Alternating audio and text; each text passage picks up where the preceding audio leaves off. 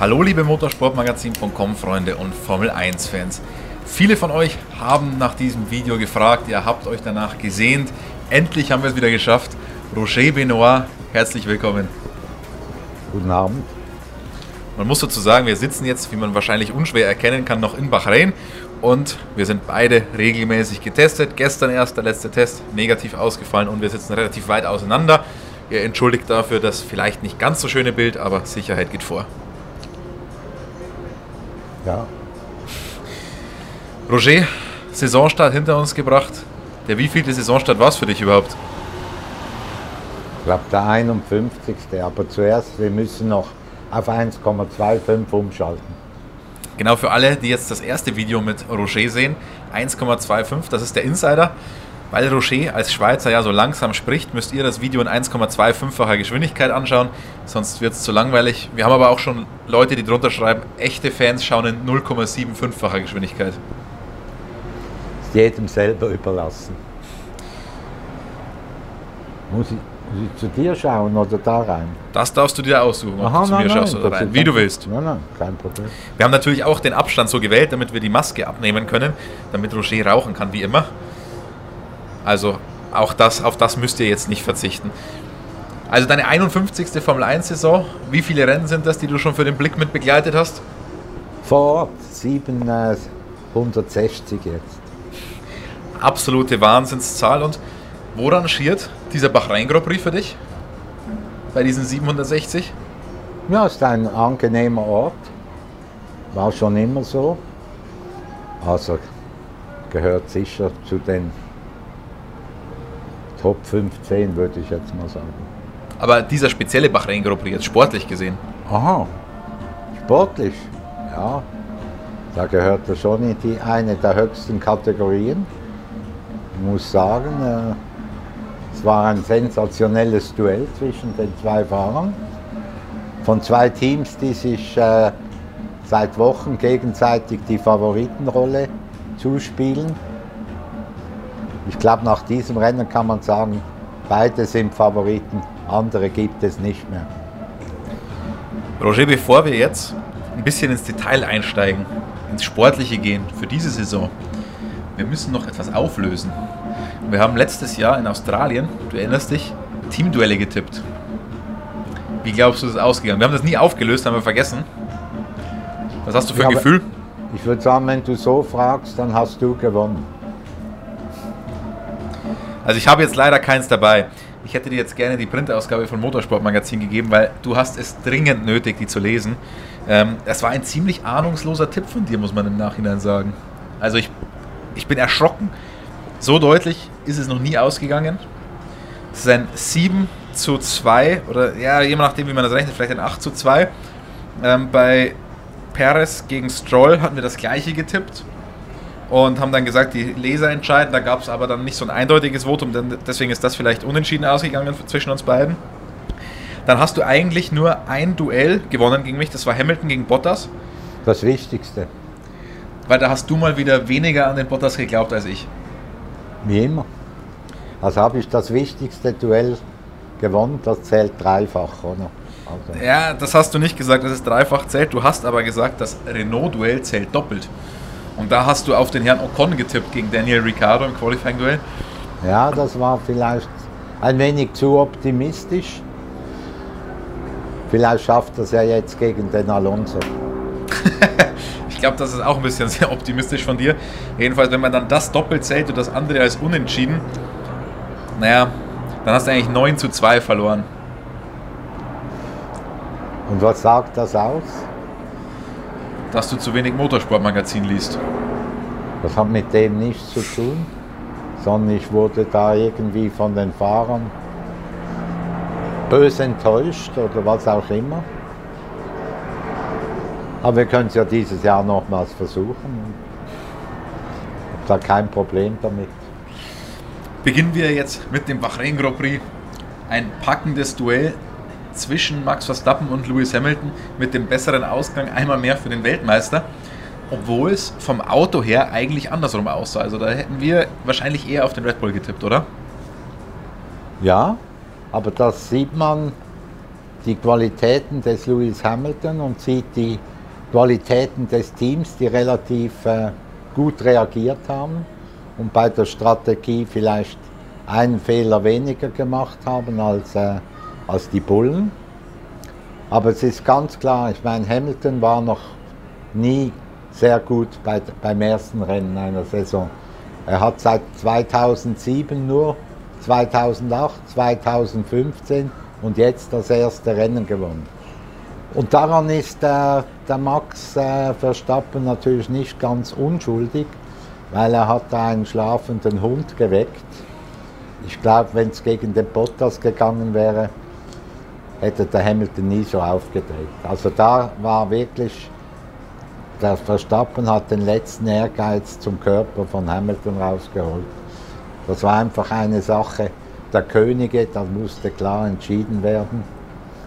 Und ich glaube, ein anderer Fahrer, der hätte, hätte der andere gewonnen. Aber da wollte der Hamilton zeigen, wo er noch ist. Finde ich gut. Obwohl, wie richtig gesagt, vielleicht momentan der Red Bull das stärkere Auto ist, hat man beim Perez gesehen. Meine, der fährt von, von der Boxengasse los und wird am Schluss Fünfter. Und äh, mehr muss man eigentlich über die Qualität eines Autos nicht sagen oder über die Qualität eines Motors. Interessant wird dann eigentlich nächstes Jahr, wenn Red Bull allein auf sich angewiesen ist und Honda nicht mehr hilft offiziell, ob sie dann das Niveau halten können. Das kann gezweifelt werden. Glaubst du denn, dass das Kräfteverhältnis, das wir hier zumindest im Qualifying gesehen haben, dass der Red Bull schneller war, glaubst du, das ist streckenspezifisch? Oder glaubst du, das werden wir noch öfter in der Saison sehen? Oder dauerhaft vielleicht sogar? Nein, ich glaube, das ist eine Sache der Techniker, die einmal das Auto vielleicht auf die Strecke oder so besser abstimmen können. Denn ich meine, hier hat es Temperaturunterschiede von 14 Grad gegeben. Einmal war ein kleiner Sandsturm und so. Ich glaube nicht, dass das äh, als die ideale Strecke für gewisse Vergleiche und Messungen ist. Da muss man äh, abwarten. Aber es scheint so, dass die zwei Autos relativ auf gleicher Höhe sind wie die zwei Fahrer und der WM oder die WM-Jagd hat jetzt eigentlich schon im ersten Rennen begonnen. Das wird sehr interessant. Einen Favoriten sehe ich momentan noch nicht aber ich sehe auch keinen anderen Rivalen, der da vorne mitmischen sollte. Wen siehst du denn bei den Fahrern als Favorit? Wer hat da die Nase von Hamilton oder Verstappen? Für die Fans ist das auch eine emotionale Frage der Sympathie und so. Ich würde bis jetzt sagen 50-50. Nicht, dass ich mich um einen, äh, um einen Entscheid da drücken würde, aber wenn ich müsste, würde ich sagen, 51 Hamilton, okay, 49 Verstappen. Rocher unentschieden, das geht eigentlich nicht. Du hast immer eine klare Meinung. Das ist, da ist 51, 49 ist für dich schon außergewöhnlich. Ja, das, das zeigt nur den Respekt vor Verstappen. Bei Bottas würde das anders ausschauen. Aber jetzt sag mal, lass uns doch mal diese strittige Situation noch mal kurz ansprechen. Du hast ja normalerweise eben eine sehr klare Meinung. Wie sah die jetzt aus beim Überholmanöver oder nicht Überholmanöver in Turn 4? Wenn einer die Strecke verlässt, bekommt er entweder die Zeit gestrichen und wenn einer die Strecke verlässt, und, um damit die Führung zu erobern, finde ich, das ist das in Ordnung dieses technische Kleinkram drumherum, ich sage, es gab ja keinen großen Streit. Ich meine, der Horner hat kein Riesentheater gemacht. Der Max wollte einfach, dass er weiterfahren konnte und die 5-Sekunden-Strafe akzeptieren. Dann wäre halt der Hamilton ihm bis ins Ziel hinterhergefahren und so. Es gab schon größere sagen wir mal, Streitfälle in der Formel 1. Für mich war das keiner. Es ist halt jetzt so. Und ob da früher die Mercedes auch ausgefahren sind, eben wie gesagt, wenn einer allein daraus fährt, soll er die Zeit weghaben und so. Hier ging es um den Sieg bei einem Grand Prix, also fand ich die Entscheidung richtig. Aber siehst du nicht ein Problem beim Rennleiter? Dass der nicht diese Autorität genießt, die vielleicht ein Charlie Whiting genossen hat, dass da mal so heißt, mal so. Es sind zwar streng genommen unterschiedliche Sachen, ob jetzt eine Zeit gestrichen wird oder ein Überholmanöver, aber auch bei den Zeiten und wie das Ganze gehandhabt wird an dem Rennen gab es ja ein bisschen Unregelmäßigkeiten und ich glaube, das war das Problem, das die Fans dann hatten, dass die gesehen haben, der Hamilton ist die ganze Zeit rausgefahren, dann hieß es auf einmal, er darf nicht mehr rausfahren, dann überholt der Max einmal da draußen. Ja, es ist ein anderer Sachverhalt, aber für die Leute draußen, die nicht so im Detail drin sind, ist es schwierig, oder? Hätte man den Fall relativ einfach und flach am Boden gehalten. Er hat, ist in Führung gegangen, hat die Strecke verlassen, Strafe. Aber die Medien haben dann, da gewisse Medien haben das zum, zum Politikum gemacht und äh, so eigentlich erst die Fans darauf aufmerksam. Klar, die Fans von, äh, von Verstappen finden natürlich, das hätte nicht passieren dürfen. Die Fans von Hamilton finden es richtig. Ich als neutraler oder fast neutraler Beobachter äh, fand die Entscheidung gut und äh, die nächste Chance kommt für den Verstappen. Kritik von Roger hier an der Berichterstattung von motorsportmagazin.com. Ich habe das gerade schon zwischen den Zeilen rausgelesen. Ja, bei mir muss man immer zwischen den Zeilen lesen. Aber äh, das war so. Ich meine, da macht man aus einer Mücke einen Elefanten jetzt die Sache ist längst erledigt und so eben. Es gab keinen Streit, es gibt keinen äh, Gerichtsfall weiter vor der FIA und so. Lass uns doch den Spaß. Ich hoffe, die, äh, deine Leser wissen das, dass du ein verhinderter FIA-Mann bist. Und ich habe ihn schon immer vorgeschlagen, Nachfolger von Charlie Whiting zu, dem seligen Charlie Whiting zu werden. Deswegen säge ich jetzt an dem, Stuhl, an dem Stuhl von Michael Masi, meinst du? Hm? Ob du da glücklicher wirst? ich weiß es nicht. Nein. Er soll beim Motorsportmagazin bleiben. Da macht er einen super Job. Und das allein zählt. Glücklicher als beim Motorsportmagazin kann man eh nicht werden. Jetzt ähm, müssen wir natürlich mal wieder auf den Bottas zu sprechen kommen ich weiß, dein absolutes Lieblingsthema, wenn wir eine, eine kleine Runde machen. Glaubst du, es wird seine letzte Saison bei Mercedes? Ja, es sieht so aus. Ich meine, der Zack Brown hat jetzt schon von äh, der Chef von McLaren hat gesagt, er sieht nächstes Jahr den Verstappen und den Russell bei Mercedes.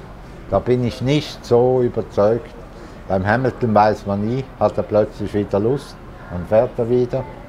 Äh, Bottas ich chancenlos, weil den Russell müssen sie jetzt nach drei Jahren bei Williams in der Versenkung bringen. Der hat letztes Jahr gezeigt, wo der Hamilton Corona hat und er ihn schnell ersetzen musste, war, stand er gleich in der ersten Startreihe. Also den Mann, den eigenen Mann, muss jetzt Mercedes bringen. Und für Bottas wird es dann schwierig, irgendwo ein Team zu finden, weil Williams wird er kaum wieder fahren. Und sonst sehe ich eigentlich für den Bottas. Was mich an Bottas immer so ärgert, ist auch jetzt nach diesem großen Duell da zwischen den Zweien, sagt er öffentlich, äh, ich bin sehr enttäuscht über das Resultat, da hätte ich auch mitmachen können. Da muss ich sagen, da ehrt der Finne, weil bei diesem Duell hätte kein kein Dritter mithalten können. Keiner. Und das, das ist jetzt einfach so, weder ein Ricciardo, noch ein Alonso, noch ein Leclerc. Da waren die zwei Besten am Werk und so soll es auch sein. Die zwei Besten, zu denen gehört Sergio Perez definitiv nicht. Wir haben viel gehalten in der Vergangenheit von Sergio Perez. Jetzt muss man sagen, ja klar, das Rennen war dann eine gute Aufholjagd, am Ende ist aber doch noch sehr, sehr, sehr deutlich hinter Max Verstappen ins Ziel gekommen. Auf eine Runde hat er aber noch enttäuscht. Da ist ja kein Fortschritt im Vergleich zu Gasly und Albon, oder? Doch, doch. Doch, doch. Das viel der stärkere, viel der stärkere Racer. ja, auf eine Runde habe ich aber gesagt. Auf eine Runde, da muss man ihm Zeit lassen, oder? Da muss man ihm Zeit, das war das erste Rennen und dann Verstappen kommt keiner vorbei Da können sie bringen, wenn sie wollen, außer dem Hamilton, oder? Das muss man einfach so sehen. Aber ich finde, nach einem Rennen, er hat das Maximum am Schluss noch rausgeholt. Wartet doch mal ab. Wartet mal ab. Also auf Perez hält Roger offenbar mehr als auf Bottas. Ja, hundertprozentig. Dann verlassen wir jetzt die Top-Teams mal. Schauen wir ins Mittelfeld. Bei welchem Team wollen wir anfangen? Weil das ist so eng, da weiß man gar nicht richtig, wo man anfangen soll, oder? Ja, bei der Spitze des Mittelfeldes und die heißt ganz klar McLaren Mercedes. Der Motorentausch war sicher die richtige Wahl. Und dass man äh, Ricciardo geholt hat, finde ich auch richtig. Was, wie bitte, wie bitte? Ja, Du lobst mal den Ricardo. Ja, weil das ist das drittbeste Auto und die brauchen einen, einen Fahrer, der da auch zeigt, dass er sehr gut Auto fahren kann, das muss man sagen. Er sollte nicht so viel lachen, aber was auch immer. Aber er sieht jetzt schon, dass dieser Norris da, dieser Junge, kein Nasenbohrer ist. Und äh, ich glaube nicht, dass es so leicht hat wie letztes Jahr bei Renault mit Ocon. Man muss dazu sagen, für alle, die die Roger-Videos noch nicht so oft geschaut haben, er ist der einzige Mensch auf diesem Planeten, der Daniel Ricciardo menschlich einfach nicht mag. Nein, menschlich ist falsch ausgedrückt. Ich mag einfach seine Ausdrucksweise, dass er da dauernd lacht. Ich will beim Menschen sehen, ist er jetzt sauer oder ist er jetzt glücklich. Aber der ist immer glücklich. Ich möchte ihn mal sehen, wenn er richtig sauer ist. Wenn ihm fünf Meter äh, irgendwie vor dem Ziel irgendwie noch was passiert. Wie einst dem äh, Stroll, wo von Bottas noch überholt wurde im Baku. Also Ich dachte, jetzt, jetzt kommt irgendwie sowas wie, du möchtest mal sehen, wenn ihm in fünf Meter Entfernung die Freundin ausgespannt wird oder so, aber dann kommt doch was Sportliches. Nein, das, über Privates reden wir nicht. Aber ich glaube, der einzige Fahrer, der geschieden ist im Feld, ist der Bottas. Also Bottas, der kriegt immer sein Fett weg. Also McLaren. Jetzt- klar, würde ich jetzt äh, als dritte Macht schon. Aber eben, es ist noch früh, aber die werden sicher wieder Dritter oder Vierter, sagen wir mal. Aber auf jeden Fall nicht ganz so stark, wie man es vielleicht, wie der ein oder andere vielleicht nach den Testfahrten vermutet hatte, oder? Ganz so stark. Die zwei vorne sind eine solche Macht, die kann man nicht einfach wegpusten, oder? Aber die haben einen schönen mit dem deutschen äh, Teamchef da Seidel, geht es wirklich jedes Jahr regelmäßig nach oben. Das geht nicht einfach, die Kurve zeigt nicht einfach so nach oben, sondern das ist ein Lernprozess und die machen offenbar alles richtig, haben 182 Rennen gewonnen und werden wohl nicht zehn Jahre warten müssen, bis sie das nächste Rennen wieder gewinnen. Ich glaube 2012 war der letzte Sieg. Warten. Ich bin immer wieder sie- begeistert, wie Rocher einfach diese ganzen Zahlen auspackt. Die hat er sich nicht davor vorbereitet, sondern er hat die auswendig im Kopf. Also völlig irre. Ja, das. Mich interessiert die Statistik oder die Zahlen und die Menschen, oder? Für die Autos haben wir Leute wie dich, oder? Ob jetzt da ein Seitenblech plötzlich nach oben gebogen ist oder nicht und drei Zehntel bringt auf 47 Runden. Dann schauen wir mal weiter. Dahinter ist es ja noch schwieriger. Fangen wir mal an mit, nehmen wir schon Ferrari vielleicht? Ja, Ferrari ist natürlich nach dem Katastrophenjahr äh, 2020, wo sehr viele Fans gelitten haben, Millionen Fans auf der Welt, äh, die sind nicht mehr jetzt reif. Letztes Jahr waren sie noch reif für den sechsten Platz, aber sie sind jetzt reif für Platz Platz 4, sagen wir. Also 5 wäre schon eine Enttäuschung. Aber man muss auch da sehen, ich meine, der Herr Binotto hat jetzt gesagt, endlich haben wir zwei Fahrer, auf die wir uns verlassen können. Das war natürlich irgendwie so eine indirekte oder wenn nicht direkte Ohrfeige gegen den äh, Vettel schon nach einem Rennen. Nur muss ich sagen, Herr Binotto, schauen Sie sich den Rückstand an. Leclerc wurde, glaube ich, Sechster und hatte eine Minute Rückstand. Das hatten sie letztes Jahr auch. Das ist nicht Ferrari-like, eine Minute Rückstand auf den Sieger zu haben. Aber sie haben sicher, äh, sie haben Fortschritte gemacht, auch mit dem Auto und so und der Motor ist sicher auch besser. Aber wenn jemand Fortschritte macht, darf man nie vergessen, die anderen machen das auch. Das vergessen viele. Nach Ferrari? Na, Alpha Tauri, von denen haben wir zu wenig gesehen. Die sahen richtig Ja. stark aus. Ich glaube, Alpha Tauri könnte, könnte die Überraschung der Saison werden.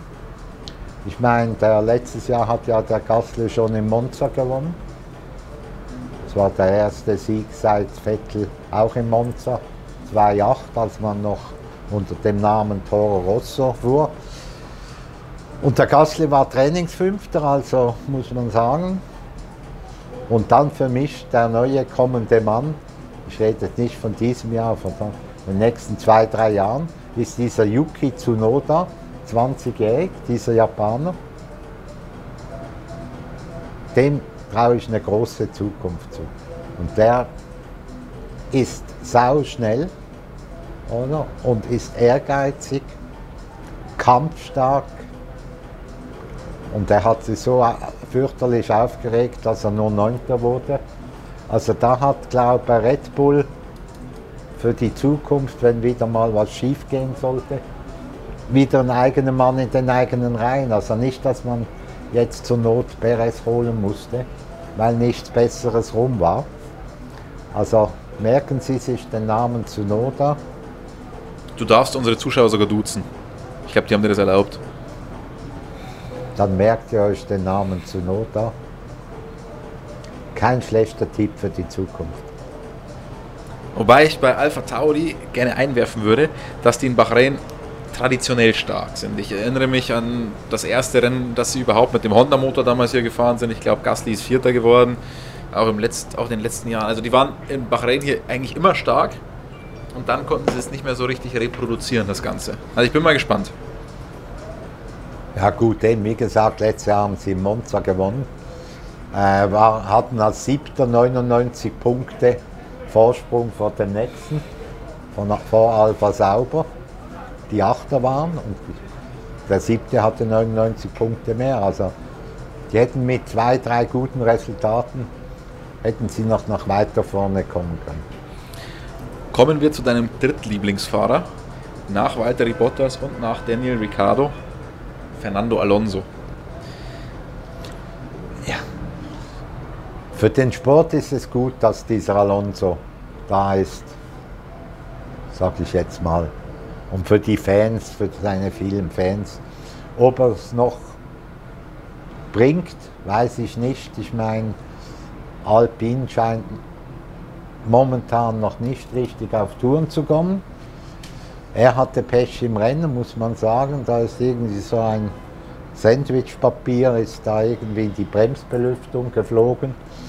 Und so hat eigentlich dieses Papier den Alonso gebremst, nicht die Bremsen. Oder? Aber äh, über den Typen kann man geteilter Meinung sein. Er ist vor zwei Jahren in Abu Dhabi gegangen und hat die Formel 1 verflucht. Es ist ein, kein Sport, jeder weiß von Anfang an, wer gewinnt, das ist, kein, ist nicht interessant und so. Das kann man einfach nicht sagen. Man kann das eigene Nest nicht so beschmutzen und dann in der Langstrecken-WM für Toyota fahren, die überhaupt keinen Gegner hatten, außer das andere Auto. Das muss man sich vorstellen. Aber er kritisiert die Formel 1, dass die Rennen ja schon, jeder weiß schon das Resultat und jetzt ist er selber dabei. Okay, seine Entscheidung, sehr wahrscheinlich war ihm langweilig oder irgendwas. Äh, geben wir ihm Zeit. Aber ich würde sagen, Wunder darf man keine erwarten. Und vom Team, vom neuen Alpine-Team, komische Das Führungsstruktur. Ja, das ist so, da hat es jetzt sieben Chefen, oder? Sehr wahrscheinlich der einzige Chef ist der Alonso, der sagt, wo es durchgeht, oder? Schon der äh, CEO da, dieser Meo, oder wie der heißt, ähm, vergöttert ihn ja. Also, vielleicht war er schuld, dass der Abite Bull als Teamchef gehen musste, ich weiß es nicht. Ich möchte da nichts äh, Falsches behaupten, aber äh, eben wie gesagt, die Struktur und die Franzosen sind halt die Franzosen und äh, warten wir mal ab. kommen wir von den Franzosen zu den Engländern und zu einem Deutschen bei den Engländern. Sebastian Vettel. Das ist natürlich tragisch, muss man schon sagen, was man da gerade sieht wieder. Es ist relativ einfach. Der Vettel muss sich wohlfühlen in einem Team. Das hat er bei Ferrari die letzten zwei Jahre sicher nicht mehr gehabt, dieses Gefühl, geliebt zu werden und so. Und jetzt hat ihm ein Team praktisch den grünen Teppich gelegt. grünen Teppich? Ja. Und jetzt rutscht er auch auf dem momentan aus. Man hat sicher alles für ihn getan, aber irgendwie ist das Ganze auch, scheint eine mentale Sache auch zu sein, oder? Jetzt fühlt er sich im Auto nicht ganz wohl, will da einige Rennen abwarten. Nur das Problem, nicht nur für Vettel, in der Formel 1 hat man keine Zeit. Da muss geliefert werden, oder? Und zu sagen, ja, nach drei, vier Rennen wird es dann besser, das ist eigentlich schon äh, fast Harakiri. Das, so es nicht. Oder? Das muss so vorkommen oder es kommt dann auch später nicht. Und ich glaube, das Team steht voll hinter ihm. Die haben sicher alles gemacht für ihn. Und jetzt erwarten sie natürlich etwas. Jetzt ist auch da der Druck gestiegen. Und ob er mit dem noch klarkommt, ob er mit der Kritik klarkommt. Ich meine, wir haben jetzt da noch einen Deutschen mit dem Mick Schumacher, oder? Und wenn der Vettel nicht aufpasst, dann ist er plötzlich äh, nicht mehr erste, zweite oder dritte Wahl in Deutschland, medienmäßig, sondern eben vierte dreimal hinter dem Schuhmacher. Und das nervt ihn natürlich auch, weil er ja eigentlich ein Fan ist vom Schuhmacher, vom Vater und jetzt auch sagt, ich helfe dem Sohn. Ja, momentan ist fast umgekehrt. Wir haben ja im Vorfeld hier schon nett gegessen. Rocher hat übrigens sogar extra für euch auf seine Suppe verzichtet, damit er sich nicht ankleckert, damit er hübsch ist für euch. Und dabei hast du auch schon was über Sebastian Vettel gesagt und meintest, du kannst dir sogar vorstellen, dass der die Saison gar nicht fertig macht. Ja, ich meine, das kann ja. In viereinhalb Stunden hat er fünf Strafpunkte gehabt. Er hat jetzt bis zum 22. Äh, 28. März 2022 Zeit, keine weiteren sieben Punkte mehr zu bekommen. Sonst hat er zwölf und muss ein Rennen zuschauen. Auch dieser Druck ist da. Der kleiner Fehler irgendwann wieder und wieder zwei Strafpunkte und so. Das, ist, das setzt sich alles oben im Kopf fest, oder? Ich glaube, der Mann denkt viel zu viel nach. Der müsste wieder lockerer werden, wie bei Red Bull. Nur da ging es dann zu leicht, oder? Da hat er ja, glaube ich, 39 Rennen gewonnen in vier oder fünf Jahren diese Zeiten sind natürlich äh, vorbei und der Aston Martin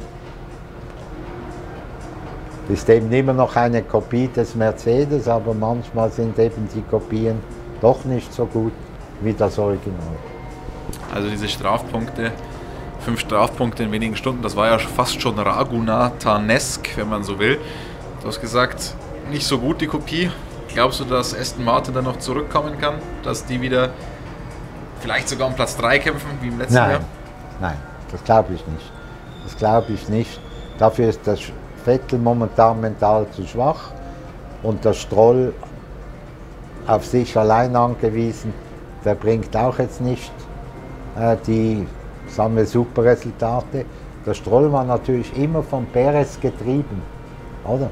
Ist natürlich wichtig, dass der Teamkollege ein schneller ist. Dann wirst du auch etwas schneller, hast einen anderen Vergleich. Oder? Aber wenn du da praktisch, ich hoffe, es ändert sich schnell, allein rumfährst, dann kommen auch nicht die zwei, drei extra Zehntel, die sonst eben da sind. Oder die den Bottas nicht ganz abstürzen lassen, weil er den Hamilton vor sich hat. Oder? Dann kommen wir von Aston Martin zu Alfa Romeo, respektive, wie würdest du sagen? Ich sage immer Alfa Sauber, ist ganz klar. Das Auto ist bei der FIA unter Sauber Motorsport gemeldet. sollte zufällig der Raikön oder Giovanazzi ein Rennen gewinnen, wird die Schweizer Hymne gespielt. Ich bin, ich bin kein Patriot, aber so ist es einfach. Ich meine, bei Alfa Romeo ist keine Schraube am Auto und auch kein Mechaniker hat sich jeder irgendwie die, Drecke am, äh, die Hände dreckig am Auto gemacht. Oder? Ferrari wollte einfach, oder Marchione wollte einfach vor drei Jahren, dass dieser Name wieder in die Formel 1 kommt, das ist er. Und dazu äh, mit Giovanazzi der einzige Italiener. Und dieses Vermächtnis äh, des, ich glaube 19, 2018 verstorbenen Ferrari-Präsidenten, äh, das führt man jetzt weiter und irgendwann hört das auf. Aber für mich hat Alpha mit dem überhaupt nichts zu tun. Trotzdem müssen wir jetzt ein bisschen über die Performance sprechen. Mhm. Und das Team hat ja echt noch einen sehr, sehr großen Sprung gemacht im Vergleich zur Vorsaison. Waren ja, du hast vorhin schon genannt, wie viele Punkte auf Alpha Tauri gefehlt haben. Ich habe es wieder vergessen, du bist der Zahlenmensch. Ähm, aber die Frage ist natürlich, ist der Sprung groß genug, um jetzt von diesem achten Platz wegzukommen? Das glaube ich nicht. Die haben wirklich Fortschritte gemacht, aber ich habe es vorhin schon erwähnt. Wenn einer meint, er macht Fortschritte, darf er nie vergessen, dass die anderen auch Fortschritte machen. Jetzt, wenn du fünf Schritte vorwärts machst und die anderen alle vier, bist du nur einen weiter vorne als die anderen, sage ich jetzt mal. Und so momentan so geht es äh, äh, eben Alpha sauber. Ganz klar, letztes Jahr haben sie ja mit Williams, die hatten null, Haas hatte drei Punkte und sie hatten acht, hatten sie noch zwei angeführt, Gegner im Nacken einigermaßen punktemäßig. Die haben sie nicht mehr. Denen sind sie schon davon gefahren. Also Haas und Williams, die werden die zwei letzten Plätze unter sich ausmachen. Und Sauber wird eben Achter bleiben, aber wie weit sie nach vorne kommen. Dieses Rennen hat ja schon gezeigt, sie wurden Elfter und Zwölfter. Normalerweise, wenn drei, vier Autos mehr ausfallen, dann gibt es eben schon Punkte, oder von denen Haas und Williams meilenweit weg sind. Oder? Und äh, also die Fortschritte sind da, das Auto ist schneller, aber der Kimi sagt jetzt äh, eben, ich könnte noch schneller fahren, aber dann bekommen wir ein Problem mit den Reifen. Oder dann knicken die Reifen ein und ich glaube, das muss relativ schnell gelöst werden, dieses Problem. Aber sie sind dran an den Punkten, sagen wir mal so. Also sie können wenn etwas nur ein wenig in ihre Richtung läuft, können sie unter, äh, unter mit eigener Kraft sagen wir, können sie Punkte machen. Das können die zwei hinten nicht. Aber ob es mehr als der Achte wird, ich sehe eben keinen, keinen, der da zu Alpha sauber abrutschen sollte. Der einzige momentan ist Renault, aber die werden stärker. Alpine. Und Al Alpine, Entschuldigung, Alpine F1. Ja. Alpine oder und Alpha Tauri ist auch zu stark und der Rest. Nein, das es wird zwar mehr als acht WM-Punkte geben, sage ich jetzt mal, aber mehr als den achten Platz sehe ich nicht. Dann sprechen wir mal von den zwei Abgehängten. Williams, die haben sich auch ein bisschen verbessert. Mhm. Man sieht es in der Relation zu Haas mit George Russell auch das Supertalent, aber halt mit Nicola Latifi auf der anderen Seite ein nicht so super Talent, wenn man es mal so ausdrücken will. Nein, nein, das ist ganz klar. Ich meine, das Schlimmste am, am Williams ist ja die Lackierung. Das ist für mich die schlechteste Lackierung im Feld. Aber das hat ja mit der Qualität des Autos nichts zu tun. Okay, sie haben einige, sagen wir, Sachen gefunden und so sind näher dran, eben dank dem Rassel sind sie sehr wahrscheinlich vor Haas, oder? Und dieser Rassel er fährt jetzt das dritte Jahr in dieser absolut kon nicht konkurrenzfähigen Kiste, der muss weg. Also der muss nach oben. Oder? Und da ist Mercedes mitverantwortlich. Wenn dieses Talent kaputt geht, ist Mercedes dafür verantwortlich.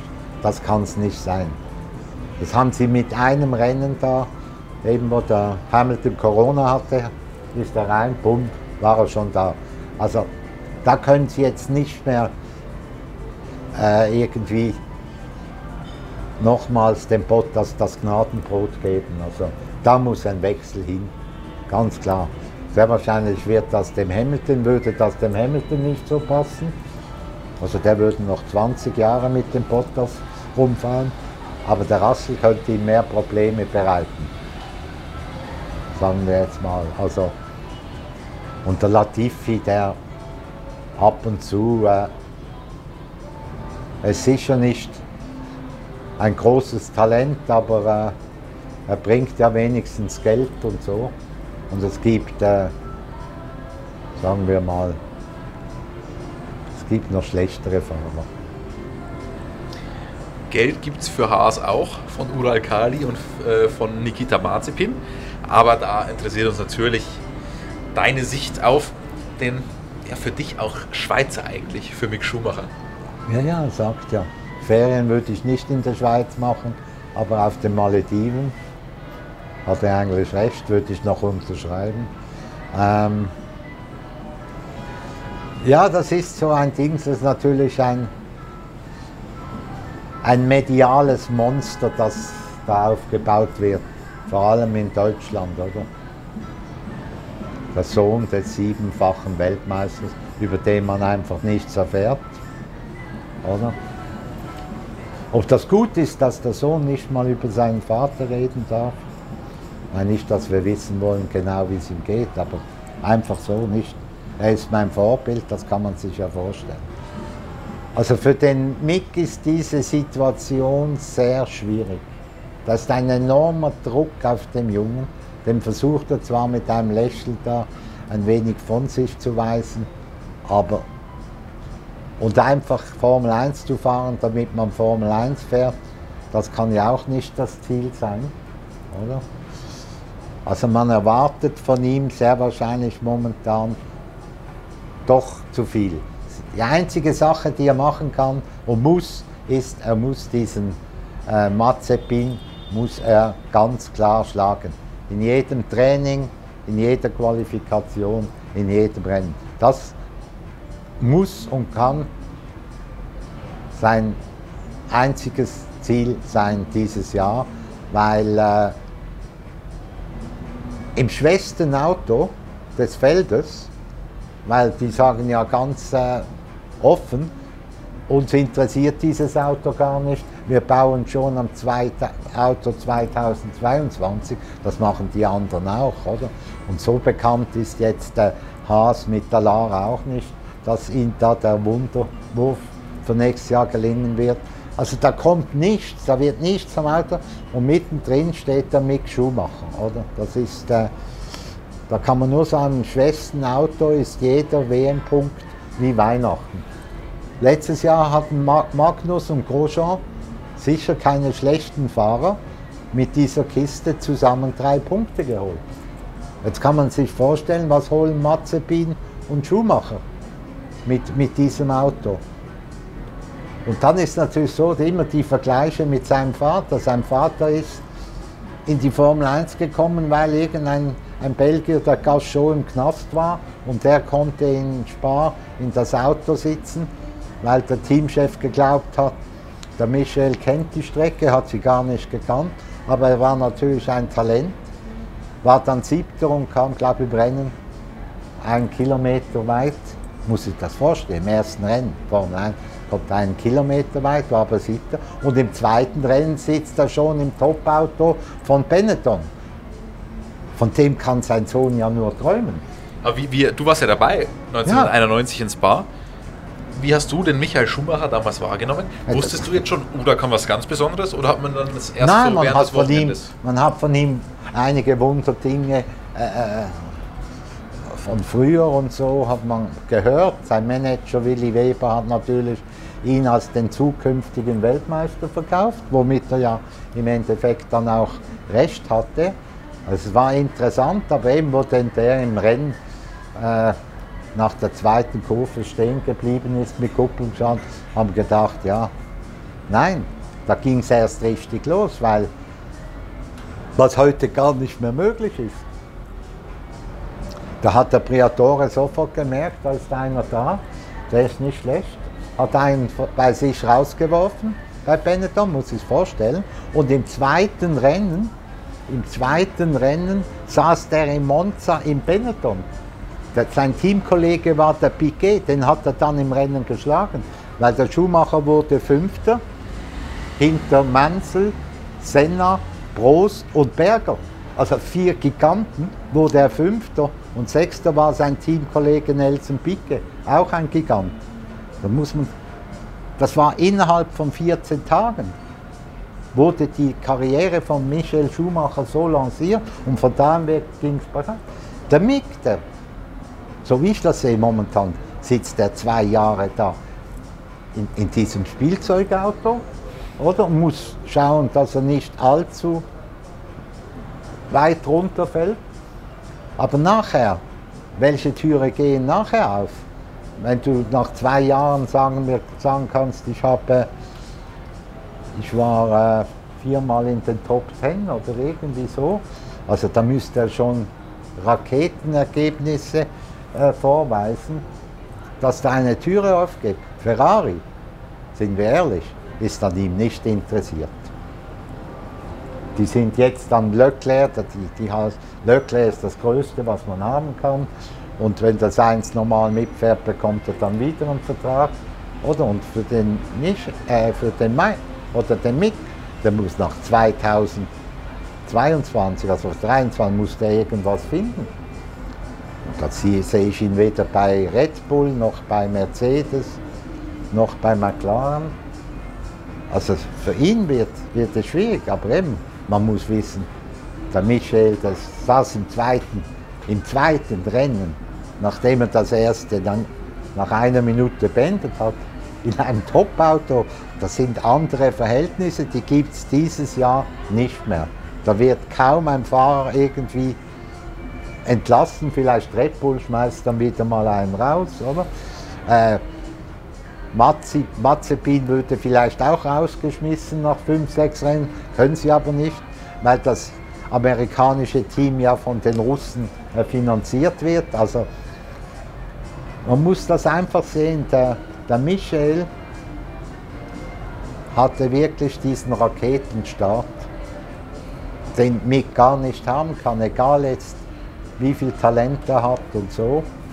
Und da muss man noch wissen, in seinem Alter, gibt es fünf Kracher momentan in der Formel 1, die etwa gleich alt sind wie er. Verstappen, Leclerc, Russell, Norris und jetzt dann dieser erst 20-jährige Zunoda. An den müsste er dann irgendwie vorbeikommen. Und die sitzen alle schon in Autos, wo man sich profilieren kann. Der Mick hat das Problem, dass es ihm zwar gefällt und er ist lustig, aber wo kann der sich profilieren?